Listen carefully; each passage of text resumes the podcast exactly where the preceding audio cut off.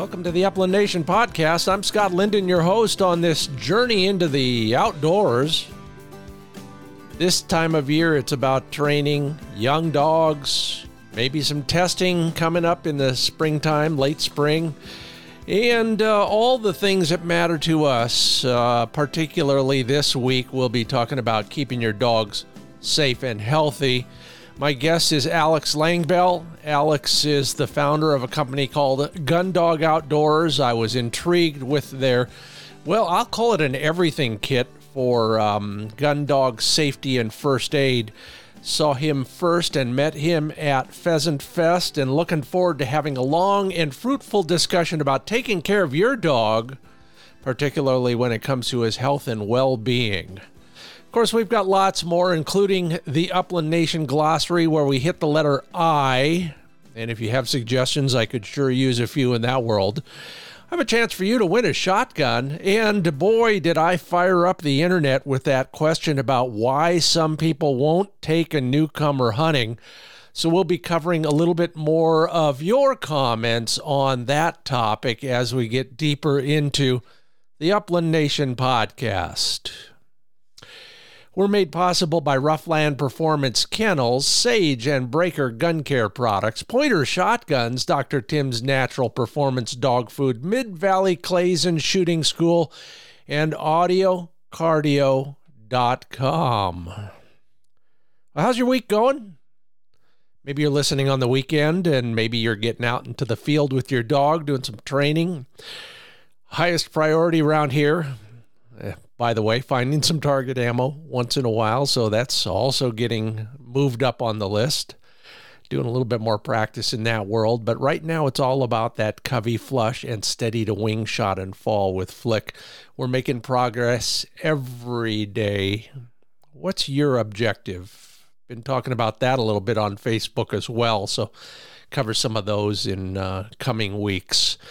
We're also looking for some training water. It's the constant battle out here in the high desert, looking for a good piece of pond that has everything we need a little vegetation, a little bit of depth, and something a little closer than the stuff I have to drive to.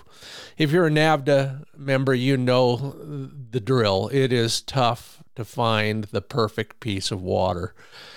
But we keep looking and we get lucky once in a while, and some of those are public, and most of them are not. So uh, it's one of those tests for the humans getting ready to put their dogs to the test.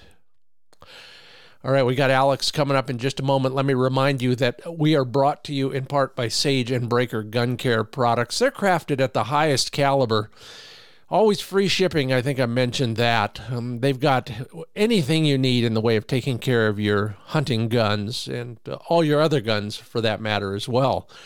From educational visit- videos to all the hardware and tools you need, cases of various sorts to carry your gear in and to carry all your cleaning stuff in. And um, one of the things I saw very, very long time ago in its prototype stage, and now it is perfected. It is the one pull bore cleaner.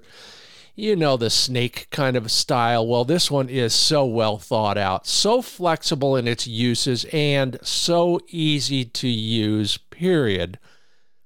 You got to check it out. It's all at sageandbraker.com and uh, just got a load of uh, catalogs from my good friends at Pointer Shotguns. If you'd like to get your own copy, you can pick it up online or they will send you one. Glad to do that. Go to legacysports.com. That's where you take a look at the full line of Pointer Shotguns.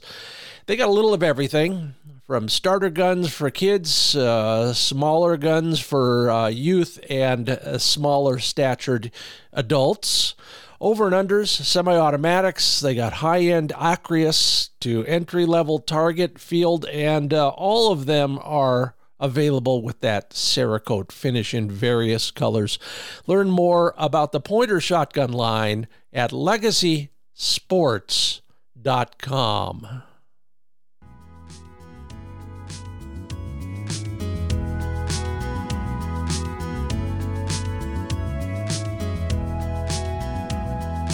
Well, I said in the introduction, I was intrigued with uh, with his gear when I walked past, and uh, enough so that we got to talking. And yeah, somebody else who's as concerned about their dogs as I am in the field and right after we're hunting uh, on the tailgate, if you will. Alex Langbell joins me. Alex, thanks for being a part of the Upland Nation podcast. You betcha. Thanks for having me. I appreciate it you know, I was first my eye was first caught by your um, what you call the the the gun dog outdoors field trauma kit and uh, and and and I know you're differentiating between that and just a simple first aid kit or something like that. We'll get into that as well. But you've got some other things we'll talk about uh, at your booth there, and then all of the other things you're thinking about all the time, uh, particularly things that we can probably do better in the field. But let's start with your background because you and I share a couple bits of common ground somewhere in there, don't we?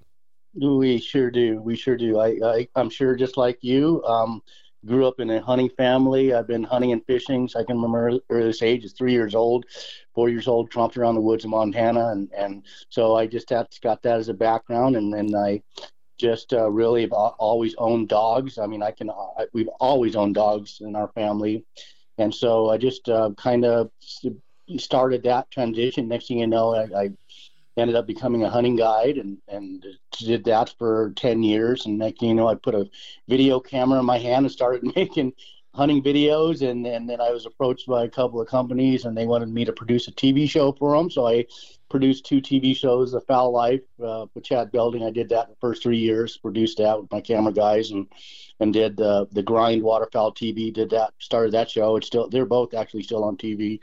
Um, started both those shows and, uh, yeah, I've just been in the industry for a long time, and then I, I realized through forever that there just really wasn't any companies focused on the safety of hunting dogs. I mean, yeah, they make like vests and stuff, but there's nothing really that that's their main goal, and and, and that's kind of where having a background. I was a, a firefighter EMT for 27 years, so I've seen every kind of injury that can happen to a human and to a to a dog and and I've seen a lot of stuff that I really didn't agree with when I was traveling the country filming TV shows and stuff like that. I just realized there need to be more education, more awareness um, on on that subject because um, these dogs are no longer um, the old school way with these their tools. Well, these aren't tools. These are our our best friends. They're they're sleeping in our houses now in our beds and our, stuff like that. So um, yeah, that's just been my mission now with the with this company is just getting awareness out, you know, providing products that make life a lot easier in preparedness because people don't think about, um, you know, injury after the fact or how it's like buying a fire extinguisher after you have a fire. It just, if unless you've been subjected to that or you're in the industry, you don't really think about that stuff. And so, um, yeah, that's kind of where the whole concept of the gun dog outdoors came from. Well, uh, that first part of that story um, makes me wonder why it's taken so long for you and me to get together on something. But, but we'll we'll talk about that over several dozen beers someday. Uh, you, you, you brought up something that I'm I'm intrigued with, and I'm that way as well. Whether I when I was a Boy Scout leader, and then I produced a Boy Scout TV show, and all of that, mm-hmm. and on to now, the whole idea of being prepared. I know it's a cliche, but it's also mm-hmm. true um, Absolutely. And and a lot of times, what I do is when I'm when I'm gearing up for a trip, I think about okay, maybe I'll be fine, but what about him? and mm-hmm. him and, and you know we've all got the we've all got the story and i'll never forget the one time i was uh, on the other side of a draw from a buddy and uh, i hear a bang and then i see him sitting on the ground and uh, so i over ice covered streams and everything else. I get over to the other side thinking the guy shot himself in the foot. Now, don't ask me how I jumped to that conclusion, but it wasn't true, of course. Uh, but, but, he was glad that I was there. Luckily, I didn't have to pull out my own field trauma kit. But but the idea of being prepared is something. You know, how do you in, in, how do you impress upon people the importance of that when it comes to their dog?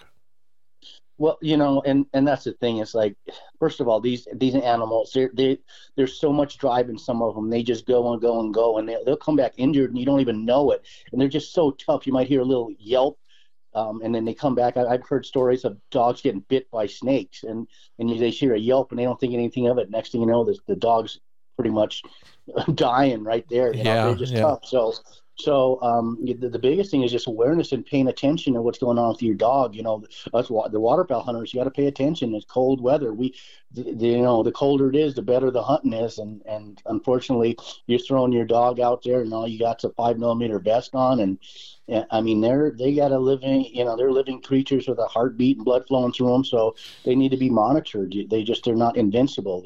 And so that's that's kind of you know where where I come in is just like um, t- letting people know that just pay attention to your dogs yeah. and, and yeah. be prepared for anything that happens. Make sure they're hydrated. They're athletes. Think about what they're doing. You know, I go on a goose hunt and, and my dog retrieves 15 to 20 birds running as fast as you can back and forth. I mean, or, or you know, to, to go pheasant hunting and they're running the entire four hours. Um, they need water. They need to be, make sure they're not getting, you know, thorns, thorns and seeds and burrs and all that stuff. So it just, um, and for the most part, it's the older hunters realize that only because they've seen it happen to their dogs but it's the young the new hunters who haven't really experienced that and they get a new dog and they're running it and, and they don't realize all of a sudden their dog is panting their tails drooping or whatever and they just they're going to you know um, heat exhaustion because they didn't drink water you yeah. didn't prepare yeah. them or you know you didn't put, feed them correctly so that's the whole idea of um, just just educate education and awareness you know? Yeah. You know the awareness thing you know uh, I talk about it all the time in a, in a more of a hunting in a strategic context. How if you're watching your dog, paying attention to your dog, you're going to learn a lot, and you're going to be able to teach that dog more as well. But you know, uh, uh, who it was a veterinary orthopedic surgeon many years ago said to me, you know, your dog, like you said, Alex, is not going to show pain very often, and it could be anything, like you said, from a snake bite to a broken toe. And I've I've lived through all the above. Uh, most of the time, it's something very subtle. And you mentioned tail drooping or slowing down. Um, the other things that I've seen a lot is c- coming out of the kennel real slow in the morning or um, not jumping up onto the tailgate. There's a whole bunch of things that will, if you know to look for them, are pretty good indications. Can you think of any others like that we ought to add to our list? Oh yeah, um, like you said, that's so important. I mean, your your dog, you know what your dog normally acts like. If your dog is not acting normal, there's something wrong with it, and that's the biggest thing is paying attention to them. And the tail droop is a big one. Excessive panting is a big one. Laying down in the heat. I mean, if they're laying down, I, especially if the, the upland bird hunters they're running around out there chasing all, if they're all of a sudden looking for shade and laying there excessively pant take a break sit yeah. down give them some water get, get yourself some water you know get them in the air conditioned truck if it gets to that point um, you know it's just like it the over uh, exertion of of dogs especially uh, with what we do is just so um, dangerous. I mean, it is. So, um, you know, excessive panting, um, like I said, just not acting normal. The tail droop is yeah. a big one. Not wanting to get in the water. Now, if your dog, if those, for those waterfowl hunters out there, and I've seen this firsthand, I've seen dogs go into seizures and do all that fun stuff. Um, but if your dog does not want to go in the water when it normally wants to go in the water, do not get mad at it and throw it yeah. in the water. Yeah. That's the most ridiculous thing you can do, and you're you're risking that dog's life. I've actually seen that, and I, anyway, I had words with the owner on that. Good. yeah, but, well. Um, he learned his lesson. and and you might have saved a dog's life for that matter. You know, there's one other thing, and um, you mentioned heat, and, and, a lot of us forget that uh, you know the the biggest dog killers out there are the cold and the heat. I was uh, I was in South Dakota for a governor's hunt a few years back, and that's generally a couple weekends after opening day, and. Uh, and by then, all the stories were circulating about all the dogs that had died on opening weekend. It was 80 degrees, and there was a lot of overweight, out of condition dogs that were forced to hunt all day, maybe all weekend and that'll do it. But you know, along those lines, overheated dogs, another one. It, looks cute. It's kind of funny, and we all take the picture. And that is, not only do they seek shade, but they'll seek shade and then they'll dig down a few inches and lay in their hole that they've made. If your dog is digging holes in hot weather, it's time to quit, man. Just stop, give them water, and go back you're so absolutely right on that. It's just so important. And and like you said, these dogs, like I was saying earlier, these dogs are athletes. But if you don't if you don't train, you you, you don't see any football players go out and not practice or basketball players not practice all of a sudden go play a full game. Out there with no practice. They're overweight. They haven't they haven't trained all season. Now all of a sudden they're playing the big game. Mm-hmm. That's the mm-hmm. same thing when you're taking these dogs out and you're going, especially in the early season, and you're not. These dogs are not in shape because you they've sat around or you you've been too busy to train them. You don't if you if that's the you know if that's what's happening take your time and just don't hunt it as hard. You, just don't. It's not going to go and hunt for four hours. I'm sorry if you have a, a lab who's eight years old out of shape. Yeah, it just or it just isn't going to happen. So. Yeah, every every day's a Super Bowl for your gun dog, that's for sure. Mm-hmm. So, Alex Langbell at uh, gundogoutdoors.com. Uh, you guys are listening to the Upland Nation podcast. I'm Scott Linden. Um, if you were speaking of Super Bowl, if you were going to have your best hunt of the season and you had one last season, now you know what what is it? Is it a waterfowl hunt, and how did it go? Oh wow! Well, I am a I am a diehard waterfowler. I, I do love hunting. I, I do everything from big game hunting to uh, you know I mean fishing, all that stuff. And but waterfowling is my if I had mallards, duck hunting would be my thing. And and I've had some amazing hunting. I live up here in Montana now. Had some great hunting um, last year. Um, I got managed to go and hunt in some of the smaller rivers on a jet boat around here, which is absolutely my favorite because you're shooting ducks in tight quarters and they're just beautiful green heads and dropping in and, and I just I just something about that and I love watching the dogs work and and it's just a it's just a great great experience to be able to do stuff more more of that stuff so that yeah. we've had a couple of phenomenal hunts. Well, we we um we we can do that with the drift boat on the Deschutes once in a while. Not many people are doing it these days. They used to do it 20, 30 years yeah. ago a lot more often. Yeah. But I'm intrigued now because uh, I know some of those rivers you're on. I bet, and um, I, I don't know that I've ever thought about hunting them. D- describe a jet boat duck hunt. I mean, that's just so cool. Oh, it is amazing. It's like you're you're running either a jet boat or you're running one of those mud motors that you because mm-hmm. that's the only way you're going to do it. A prop won't won't work um, on these rivers. Or so sometimes you just got to get out and um, push the boat into your spot, which we, have done. But um, yeah, they're just small, small rivers, and you just get in there. And these ducks, I mean, again, when you're hunting small, small water, they, there's not much they can. if you find where they're sitting, they're you're setting up and you're taking shots at in you know, 20 yards, 30 yards, and it just right in your face, and it just it's just really neat. And then you got just I love the fact, especially because there's trees lined all all around the river. There's you know they're dropping in these trees, so it's somewhat of a I don't say a timber hunt, but as close as, you, as you're going to get out west to it, what a, a, true timber hunt is, the way they drop in and stuff. But um, yeah, some of the it just some of the, the funnest wing shooting I've experienced, and I've, I've done this for a long time. And and don't get me wrong, I love hunting big geese and, and pheasants and and all that you know chukar. Except maybe not as I get older. oh come on, I'll get you out. You know, if I can do yeah. it, you can do it. yes, I've seen your biceps, man. if they're anything like your quads, you're going to be carrying me back. I'll be at the bottom. How's that? Yeah. you you you flush him down to me. I'll flush him back up to you. so, um, just for the record, because I again, uh, watch out. I might come in and ask permission to go with you on one of these. You, you, you're you're blowing up. Like, let's say you got a jet boat. You're blowing upstream, and then at some point you got to cut that motor, if nothing else. Um, because that's probably illegal. But but um, at least it is in my state. I shouldn't say that. So so then what do you do? You just float back downstream? Oh no no. no. What do you do?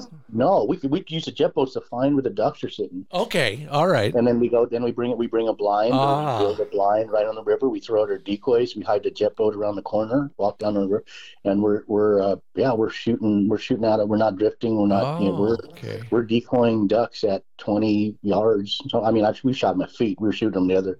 oh, wow. Thirty feet, ten yards. Wow. Um, one hunt. So that's that's in your face. You don't bring your full choke to that game. Yeah. So okay, now I get it. So basically, uh, it's almost it's almost like just hiding out at a little tiny pothole somewhere. Absolutely. But but it's a it moving is. pothole and it's really long. right. And if you and you know, I know you're familiar with Montana, but we get cold here, so any still water is no longer it's ice. so yeah. you have to hit you yeah. So that's what you hit if you want to kill ducks here. You got to hit that moving water um, later in the season. Um, so um, it's it, it's uh it's it's a lot of fun. It, it, but it can be challenging. I mean, getting on the boat ramp when it's iced up, bring your chains. it's not it's not for the fair weather hunter. Let's just put no, it that way. Yeah, well, you guys are a different breed altogether. I mean, it's not just because you wear camouflage either. It's you know, there's something else up a little bit higher there. Uh, so, uh, what kind? Uh, I think I met one of your dogs, a, a, a little mm-hmm. black Labrador. But mm-hmm. is yep. that? Are you a Labrador guy all the time? Uh, you know what? I've had I've had English Springer Spaniels. I've had uh, Brittany's. I've had uh, Labs. I've had Chesapeakes. I, am a am a hunting dog guy. I love dogs, and and and so this just happens to be the dog that I have right now. She's a sweet little um, 60 pound black lab, five years old. She's just a just a rock star. We're actually getting ready to um, um, pick up another dog, a, a male, and he's gonna we're gonna really focus him on uh, more of the upland um, slash um, waterfowl. This little girl, she's more of the waterfowl, but I do need an upland bird dog now that I'm living more. I'm living over here in Montana. Originally, I I did I lived in um, Washington, Eastern Washington, so we really didn't have the upland birds that we had a long time ago. But now that I'm moving into Montana, there's um, South Dakota, North Dakota is not far away. Eastern Montana's got some great upland stuff. So it's just time for me to get an upland. And I and I know there's some better upland bird dogs pointers out there. And I thought about getting you know some of those dogs like uh, you know German short hair or something like that. But it's just for me the labs has just been a dog that's just just easy for me to they have a switch it seems like where some of those those yeah, you know some of those gsps they there is no switch. Yeah it's an acquired taste absolutely. I you know i just uh, in fact in the puppy issue of gundog magazine just out now you know i wrote a story and it opens with if you're looking for a, a first dog get a lab and then it closes yeah. with no matter where you are in the process, get a lab. Yeah. yeah. So, so kind of where I'm it, and, and, most people are, and I get it. Uh, yeah, yeah, so so g- glad to hear it, and good luck on your search for a male. well, yeah, well, we actually have one in the breeding right now, so we're oh. picking it up.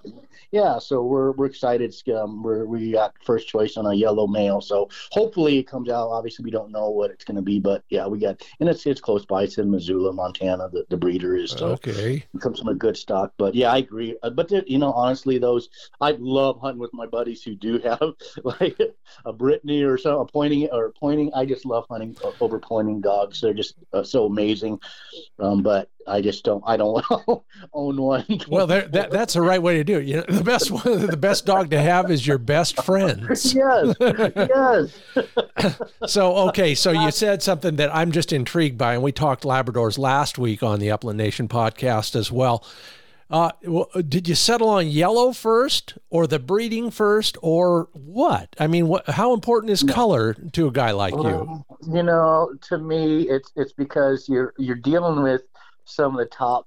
I, just know a lot of the top guys in this industry as far as breeders and and just the history. I've been doing this a long time, and and the black lab. They say the black lab is supposedly the original color of the St. John's dog, which is a mm-hmm. Labrador, and they said mm-hmm. the best genes to, to where you're not going to have any issues. They're the smartest dog is the black one. That's what they're saying. The yellow is like the next best, and then they say the browns are you got some good browns, but they're they're they say I hate saying this an inferior gene, but that's kind of what the, the, these tom breeders will say. And mm-hmm. even there are some breeders out there that won't even breed anything but black labs. Sure. So, um, but I again I've hunted over I've hunted over amazing all all color, you know, chocolates and, and yellows and and fox red now, you know, which is basically just a yellow mm-hmm. and black. But um, no, I just um, I just honestly I was looking for a good breeding, good healthy, um, smaller. I like a smaller frame dog yeah, because yeah. they they just last longer. Their their joints don't wear out, their hips don't wear out. They they seem like they have longer length um, longevity in life. Um, they don't. They're not like a bull in a china shop when you're hunting, waterfowl hunting. You know, blind. They're just. I, I just prefer smaller, smaller dogs now. And I've had I've had 90 pound Chessies that are amazingly tough dogs, but they also at that they start getting older, they have problems. You know, six, seven years old, they're already having hip problems. Yeah, and, and I just that's just you don't have if you really look at the lifespan of a dog when you have in in its prime it, it it's so the window is so short that it's just like you, you want to in order to make it as long as you can take care of your dog feed it good food make sure it's healthy you don't subject it to a bunch of over exertion heat exhaustion stuff like that because that wears on. Once you once you've had heat stroke or heat exhaustion that is something you'll be susceptible forever and that goes with humans and dogs. So that, that that's another thing that we try to get across i try to get across and our company does is just these are important things to make sure you know extend the longevity of your dog by taking care care of of, of it. And um, you know because like again you just don't have that that window that it's so short on, on when they're just a rock star. You're like i got the best dog ever. But you get to the point eight years old nine year old dogs where they start wearing down. You can't take them out every day you know so absolutely amen to all of that and more and um, we're uh, just getting warmed up around here at the Upland Nation podcast. That's Alex Langbell. He's with GunDogOutdoors.com. We're going to dive deep, literally, into this uh, field trauma kit in just a few minutes on the program. Uh, but before we do, let's just touch on some of the most common industry injuries that uh, that you hear about, that you see, that people tell you about you're sitting there at the Pheasant Fest booth talking mm-hmm. to people about, hey, taking care of your dog, particularly mm-hmm. your dog's health and well being. And they've all got stories. What are some of the more common stories about hurt dogs that you see? Yeah, so the mo- the most common story I get, and this is especially for your upland bird dogs, is going to be um, injuries like tears, um, you know, from barbed wire fences. Mm-hmm. From mm-hmm. um, I, I, I've seen waterfowl dogs take corn stalks in the chest. Um, yeah, and, and impale them basically. Um, so it, it's just, the, the, but the most common ones are going to be your your cuts and and and you know stuff like that. You're just where you got open wounds. They step on a pad or they rip yeah. their pad open or their ear catching on a fence or there's thorn. These those these Russian olives that we have all over the West are just brutal on these dogs. You know, I mean, they'll flatten a, a ATV tire. What do you think they'll do, do it? A dog pad, you know? yeah. Unfortunately, or, that's where the sharp tails like to be. Yes, it is. And yes, exactly. So, um, but those are probably the most common injury I see is just um, open wounds, cuts, and uh, or I hear of, and you know, and I've seen myself. Obviously, you know, doing this for as long as I have.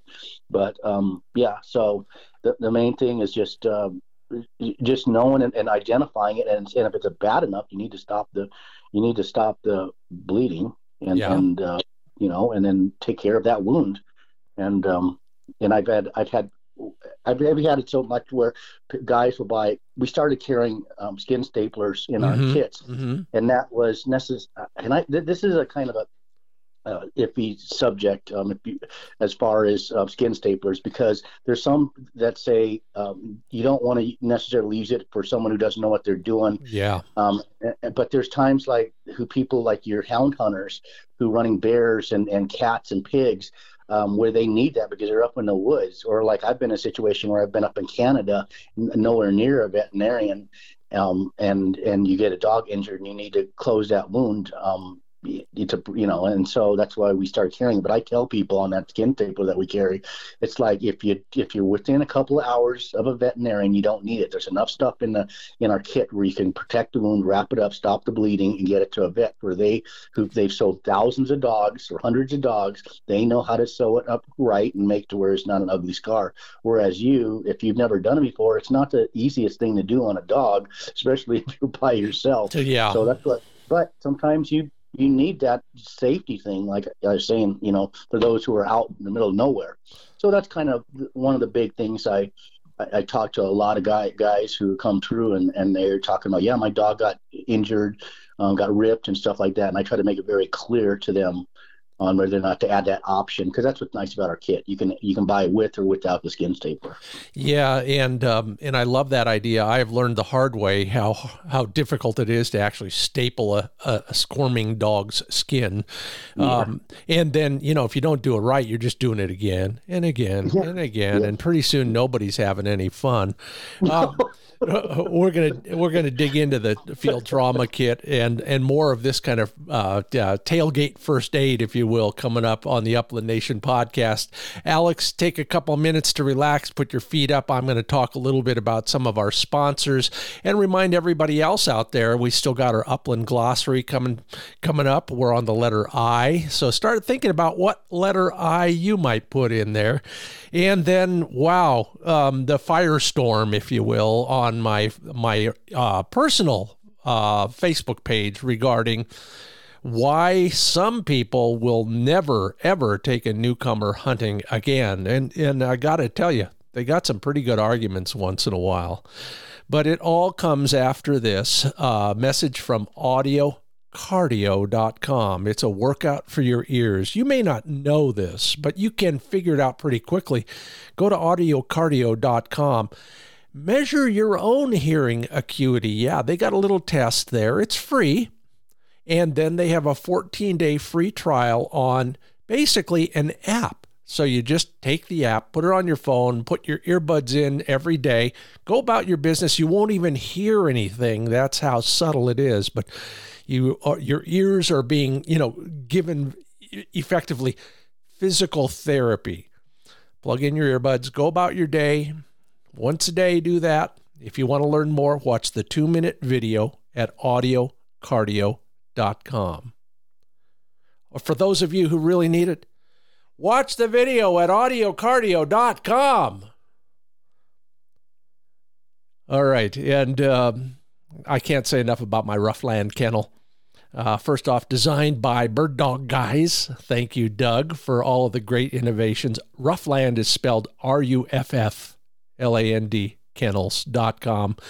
A couple things that make my life a lot easier. The first is I got mine with a side door and a front door. And it just so happens that the way I have the back of my pickup configured right now, the side door is the most handy place to run Flick in and out. It's also where I hang his Ruff Land Kennels fan. Run that thing off of um, my battery jump starter you know, so it runs on 12 volt and it, man, can it put out the air. And finally, Doug, Elisa, thank you everybody over there for making doors that will open from either side. So you got, you're facing a door. You got a latch on the left side of the door and a latch on the right side of the door. Depending on what your dog is doing or you're doing, you want to open it from the right or open it from the left or take it off all altogether so you can clean it out. It's all handy, it's all easy to do at rufflandkennels.com.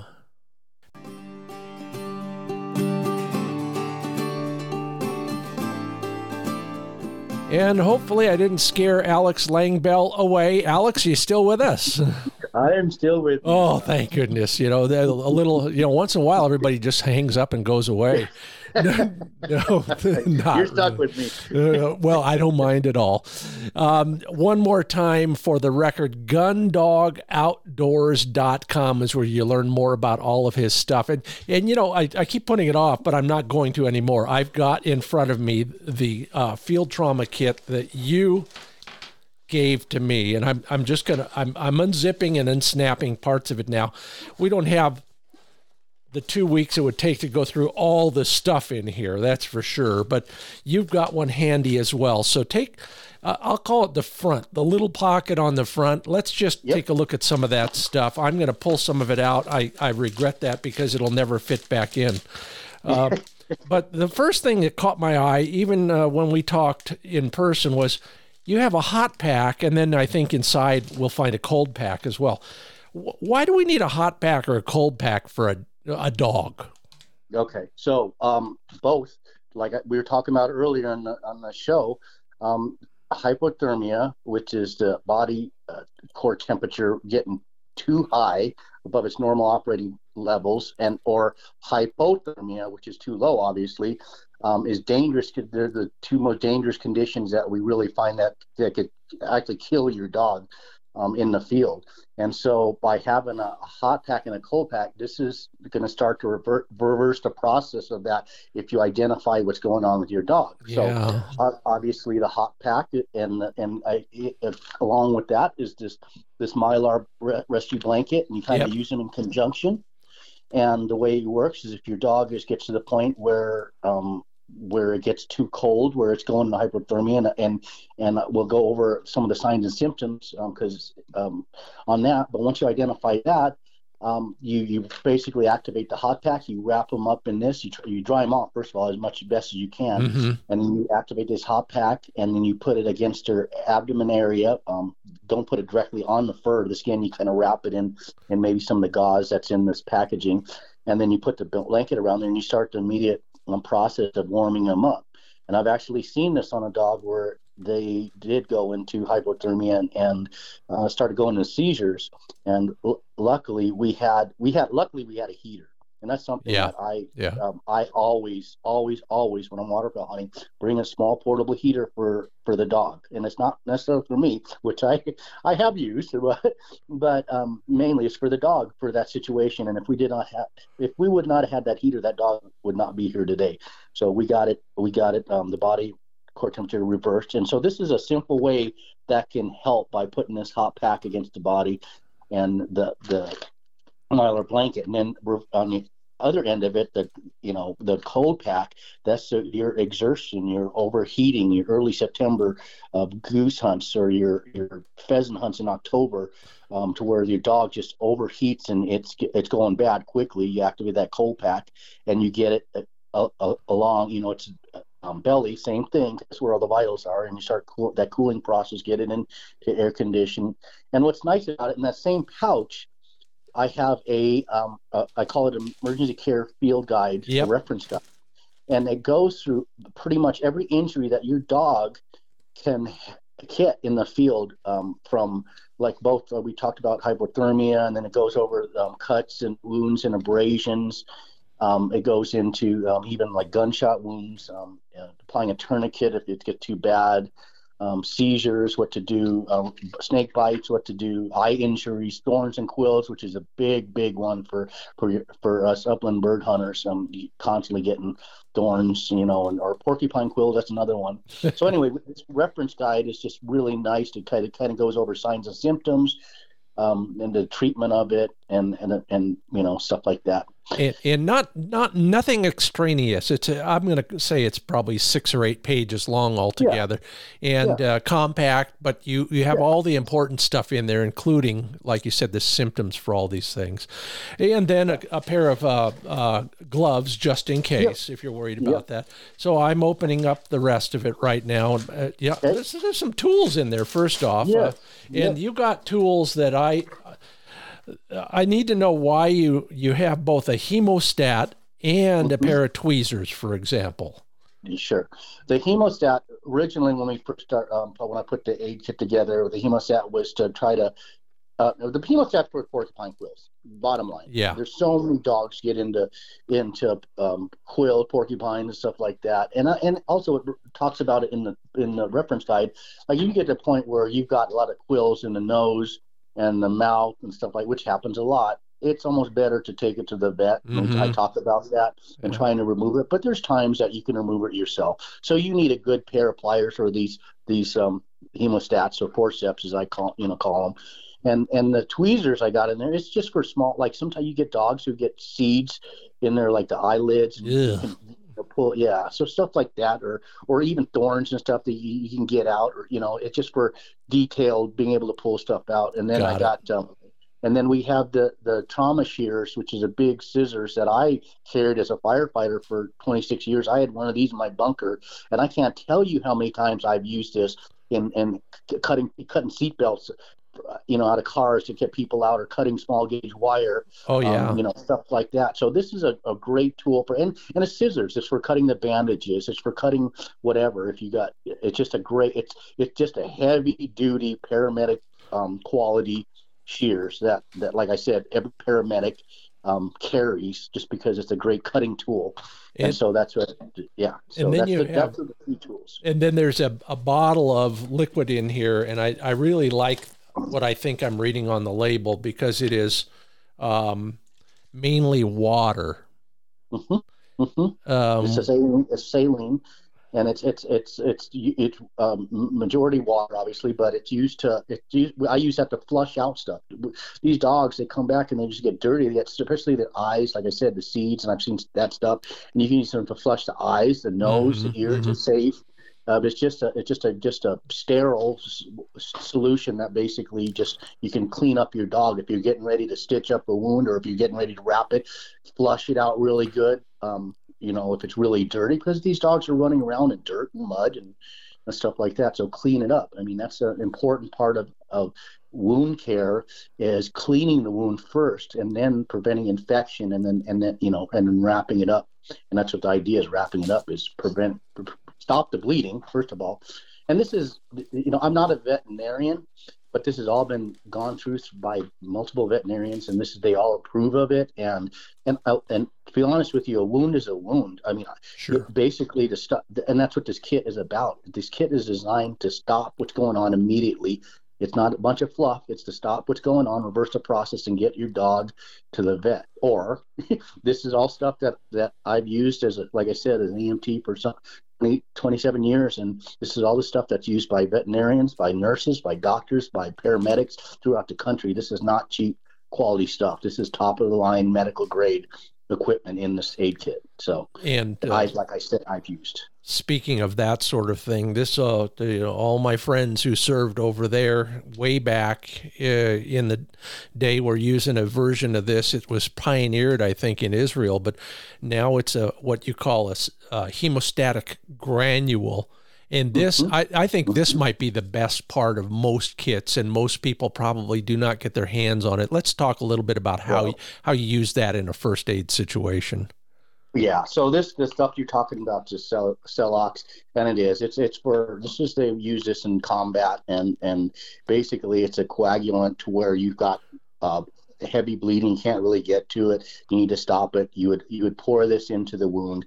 You'd put apply pressure on like every other wound. You'd wrap up the wound to protect it to stop the bleeding, and you'd get to, you get the dog to the vet. In, in fact, we have I've had um, feedback about about a month ago. A waterfowl dog uh, been uh, one of our customers. His dog had been shot by a, a client. They were guiding he was guiding them and he ended up getting shot. Well, they ended up putting this, using this stuff and getting getting the dog to the vet and, and the vet gave him feedback and said, yeah, if you wouldn't have probably done what you did, had the aid kit and, and applied the stuff and put the pressure on, your dog probably wouldn't have been here. So was a great, great feedback, great story. And I, I know that our, our kit made a difference in one dog, actually more than one dog, but just, just that kind of feedback is, it just makes everything worthwhile to me. I love it, and and it's absolutely true. And I uh, I hope I never have to use it, but I'm glad I have it with me now. Now there's a bunch of sterile gauze pads. There's some some first aid tape of various sorts. There's a, a couple of antibiotics of one sort or another. All have their uses. Uh, going over to the other side because uh, the first thing, of course, you find is uh, and there it is right there. It doesn't sound cold, but even when it's not deployed, it feels a little cold. Um, and you talked about why to use that. Uh, the other thing that I've learned the hard way is once you use this stuff, make sure you put it back. You know, replace that yeah, stuff. Yeah, absolutely. Okay, behind absolutely. the tweezers and all of that, I've got a, uh, a roll of um, whatever you call it. I call it Coflex or Vet Wrap. Mm-hmm and mm-hmm. then a bunch yep. more gauze uh, gauze bandages and that mm-hmm. sort of thing. You know, we all have trouble, and this I live this every day um, because you know I live I live amongst the barbed wire and the porcupines. uh, but you know, ra- wrapping a dog's wound is not easy, and um, and quite often we learn the hard way that we did it wrong. Uh, it's easy to do on a leg because you just keep twirling, but you know, a, a body cut or something like that, we need a we need a lot of wrapping, don't mm-hmm. we? Mm-hmm. You absolutely do, and that's the thing. It's like like people like how do you how do you um, stop an ear wound? That's that bleeds a lot. Oh that, gosh, that is something, and and it's not you're not wrapping that ear. You you're you're wrapping the ear to the head. Yeah, you're wrapping the entire head to put, to put pressure on the ear. It's just and the same thing. You got a body wound. You're not you, you have to wrap that entire head. So that's why we've got this stuff. And you're gonna you get a good wound. You're gonna use a majority of this stuff just to protect that dog, um, just to wrap it. You know, again, that's what you're doing. You're stopping the bleeding and you're prevent preventing infection. And so, um, yeah, you know, you're spot on as far as um, you're gonna need a lot of stuff depending where it's at. Like, you know. Yeah, don't cheap out on the on the bandage or the Coflex or anything like that. It's the one first aid emergency you're gonna have that day. Believe me. It's like I remember when I was teaching fly fishing and teaching people how to tie tie the knots, you know, and the leader to the mm-hmm. fly and all.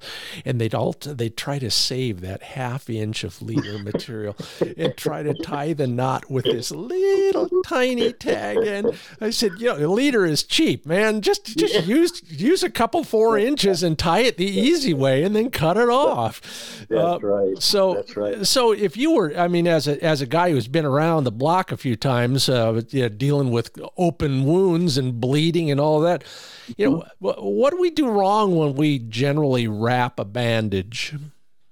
Um, so the couple of things is that guys do wrong is once you wrap it, don't look at it. It's done. wrap it for blind pressure. It's done.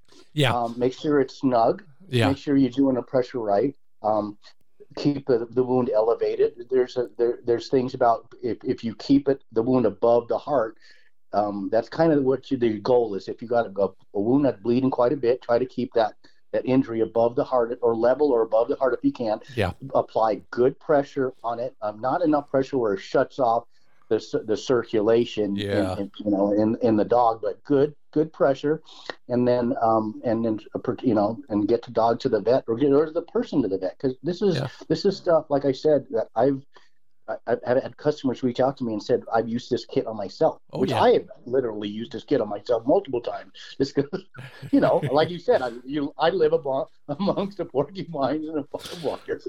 it's so true. You, you know, I, I wanted just to interject because the bandaging thing. Uh, again, many of us learned this the hard way, and and luckily, um, uh, two things that have saved my dogs over the years. First off if that band, especially on an extremity, on a leg, for example, or even a foot, if you wrap too tight, the number one circulation is cut off, and your dog above the wrap, your dog's uh, uh, leg will swell up. It'll look disgusting. Below it, you got no circulation. You got risks from that. Check mm-hmm. the temperature of your dog's pads. Compare a pad that's not wrapped with a pad that is wrapped. And if if that dog's pad is cold, you're you're too tight on that. Uh, so just be careful about those sort of things, and um, and remember that what the, the bandage is is there to hold. I'm, I'm, sorry, the wrapping is there just to hold the bandage in place. Correct. And you, you do want a little pressure, but you don't want. Yeah, at that point, uh, you're just holding the bandage in place to a great degree. That's exactly right. That's okay, exactly so right. the proverbial question is, oh, this is so funny. So once um, Manny broke a couple toes, and so they they had to put him in a uh, a, a splint basically, and and they got some of this Coflex, you know, the the the stretchy gauze wrapping mm-hmm. paper that some people call vet wrap. And they had a brand that had, uh, you know, all, all on every inch of it it was printed. No yeah. chew, no chew, no chew. Yeah. I said, he doesn't know how to read.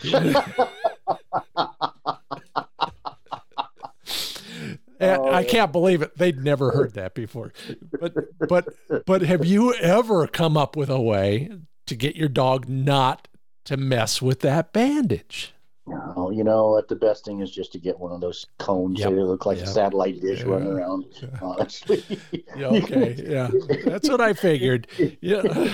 You know, I've had I've had a little bit of luck though. If it's in the right place, you can take the sock that you were going to donate to somebody else, put that sock on there, and then wrap the sock a little bit, and maybe that'll help. But you're absolutely and none of those sprays. You can't spray. And like I said, he's not going to be able to read that anyway. No, no, that's a that's the best thing. And if you were to go to a vet, that's what they're gonna do. They're gonna yep. give you a cone, and they're gonna just say, put your dog in his cone so he doesn't chew his leg off, yeah. or because they're gonna. They're just they're, they're animals. They're just and it starts itching, and it yeah. just yeah. So, and, but and, when you do get yeah. There are soft cones now. There are inflatable cones now, so it, it doesn't always have to look like the satellite dish. no, not at all. So well, well um, the kit is incredible. It really is. Um, now it's a little big, but you can mount it in any number of ways, and I guess that's what impressed me most when I was messing with it first. You can you got a carabiner, you got two or three pieces of Velcro, you got snaps, you got all these ways you can attach it to your hunting vest, yep. and uh, it's not that onerous or that big that you won't take it, and that is the key. I talk about this with survival kits. I talk about this with my first aid gear. It's all the same. If it's too daunting, you won't bring it, and then you're going to regret it. Correct, and that's the biggest thing that I have seen in these aid kits because I I put this is a kit I put together and I carried around when I was guiding, when I was traveling, filming the TV shows, doing all that stuff. This is a, my personal kit, and this is like I, I call it a no no nonsense, pretty much combat medic kit. It, yeah. It's to, to stop what's going on with the dog, reverse the process, and get him to the vet or to a human, to the doctor. That's all this is. It's not a bunch of fluff in here. It's not a bunch of, you know, there's things you can add on here. You can start, you can, in this room too, if you want to carry yep. some alcohol pads or alcohol, because that's wonderful cooling dogs down is you put alcohol in their pads mm-hmm. of their feet and it cools them down. Or if you put Benadryl in here, um, you know, you can carry that for possibly snake bites. I've heard that works pretty well. So there is, you can put bandages for yourself if you want to, although you can make your own bandages out here. And one thing that I don't know if I, uh, we talked about, Scott, but we have a pretty special program that um, if you follow us, if you buy one of these kits and you follow us on social media on, on, on Instagram or Facebook at Gundog Outdoors, if you use any of this product and you give us a little bit of love in social media, just saying thanks, gun dog, or whatever, poaching something, we'll replace whatever you use in that kit for the lifetime of that kit. So essentially, I love it. You have, yeah, you got you've got a, a kit for the rest of your life that I will stock for you because that's how important and how passionate we are as a company on taking care of these dogs. It's like it, it, it is when someone leaves the booth or purchases it from us and I see that, it just gives me a great peace of mind knowing that person is gonna be okay. I mean, at least he has the tools if something bad is to happen to to, to help him out or help whoever he is working on she is. So anyway, I love it. That is that is fantastic in a lot of ways. And get, getting back to all of us who tie the fly on with one half inch of tag. Now we don't have to worry about it anymore. He's no. gonna he's gonna give us tippet material for the rest of our lives. I love that. Yeah, fantastic. And, and and that's on on social. So uh, um, um, t- uh, Instagram and where else? Facebook. Facebook, Facebook. and Instagram. That's our Great. two big gun dog outdoors just to just chase outdoors. it down and and and remember that uh, I hopefully most of us won't have to replace a lot no. of this stuff but it is it's it's as much for convenience and it, it, there you'll find a million uses for all these things no doubt about it so um, let's one more thing I, I really want to cover with you because of your background in you know in emergency medical response and mm-hmm. and military and everything else if we were, you know, at the end of a hunt, uh, our dog is up on the tailgate and uh, we are really jonesing for what's in the cooler next to us, but we, we got to take care of our dog first. What are, what are you going to look for on your dog when he or she is up on that tailgate?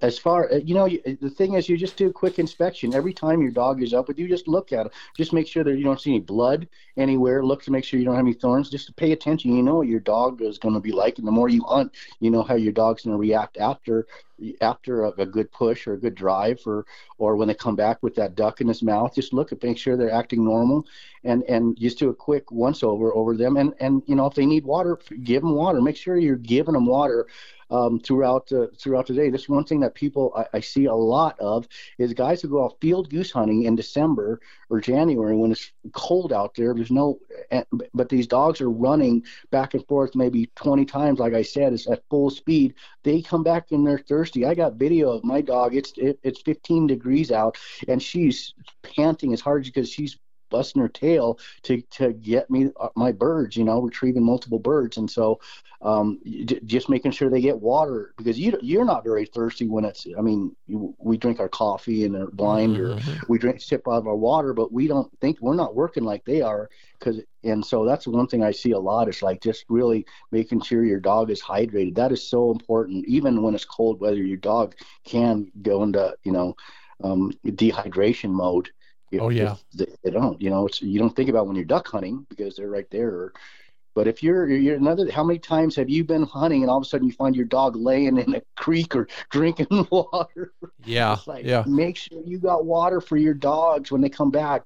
You know, we we carry some great tools. I got a, I, we got a collapsible water bowls that we we have. They're they're cheap. They they're they fit in your your pack. You know, if you need to feed them, uh, we have this great tool that it's a, a, water bottle for dogs and it holds 16 ounces of water. I tell guys throw an extra bottle for yourself or whatever. It comes with a built-in cup. You simply just gravity fed. You pour it down. The dog drinks right out of the cup.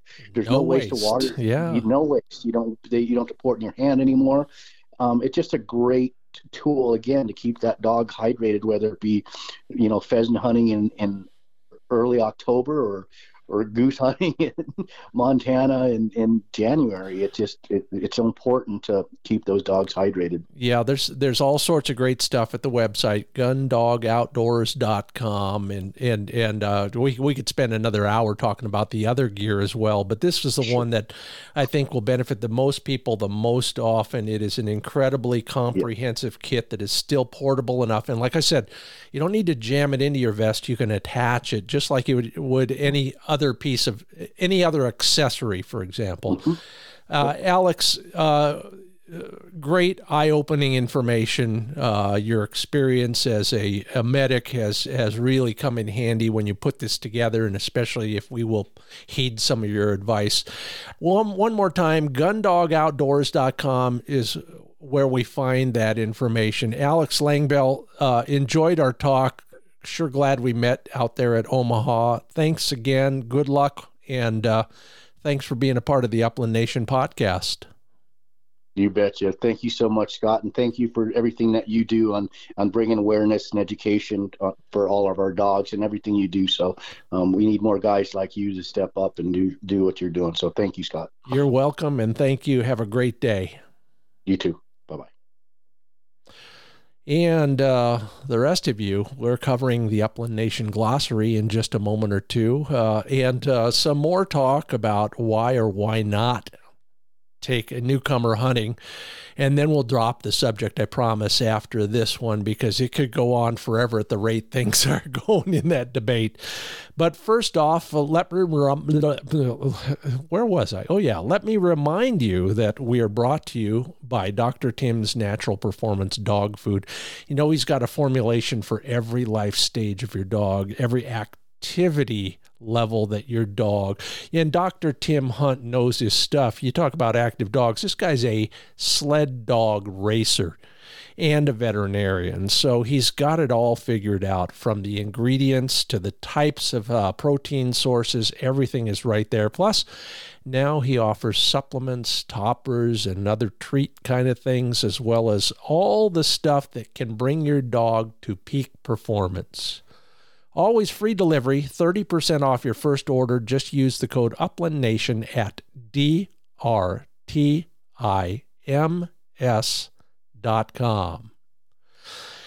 And I got a frantic uh, text yesterday from a friend who said, I forgot to ask you when we were together yesterday, do you have any starter pistols? And I said, I won, but I, I hardly ever use it because it's so bad. Uh, and I offered some other advice. Maybe I'll I'll answer that question sometime down the road. But uh, that's bad enough. But it's worse when you're shopping for a shotgun. I have a friend who runs the hunting department in a big box retailer, and he said, "Man, you know, we got like nine, and that's it." If you're shopping for a shotgun and you can't find one, then I suggest, especially in the world of Browning shotguns, you reach out to midvalleyclays.com. They have a very special relationship with the Browning crew because uh, owner Dave Fiedler is an instructor competitor and uh, works very closely with the folks at Browning. So if you're searching for your next Browning shotgun, especially an auto loader for field work, for example, uh, they've got them. The new Maxus 2 may just give you um, pause for thought.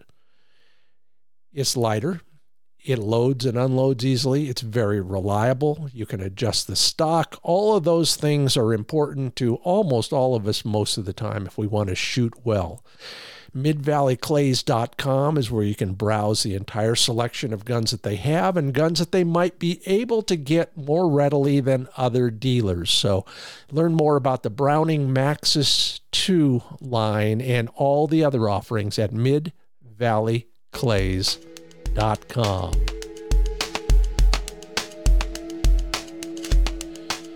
Okay, welcome back to the Upland Nation podcast. I'm Scott Linden, your host. Thanks again, Alex. Uh, learned a lot, and um, I'll put a link to uh, Alex's uh, website and his socials at uh, the Upland Nation uh, podcast page, just in case you are interested in uh, learning more about all of his great gear. And in the meanwhile, let's jump into the Upland Nation glossary. Yes, it's our adventure through the alphabet, and we are now up to I. And again, kind of skinny in the I category. So if you have any suggestions, just pop me a note somewhere on Facebook or anywhere else, wherever you correspond with me. I'd appreciate that. In our glossary, I stands for instinctive, among other things. And if you follow the podcast or you're a student of shooting styles, you know sometimes it's called uh, the Churchill style. Uh, instinctive style is is basically uh, trusting your hand-eye coordination and gun fit to put the shot string in the bird's trajectory rather than all the other shooting styles from lead to pull through and swing through or uh, uh, sustained lead. All of those things are different styles. Instinctive basically is see the bird, mount the gun, pull the trigger, bang, without um, without all of that thinking process about where you put the muzzle. In fact, in the instinctive style, you shouldn't even think about, let alone look at, the gun barrel.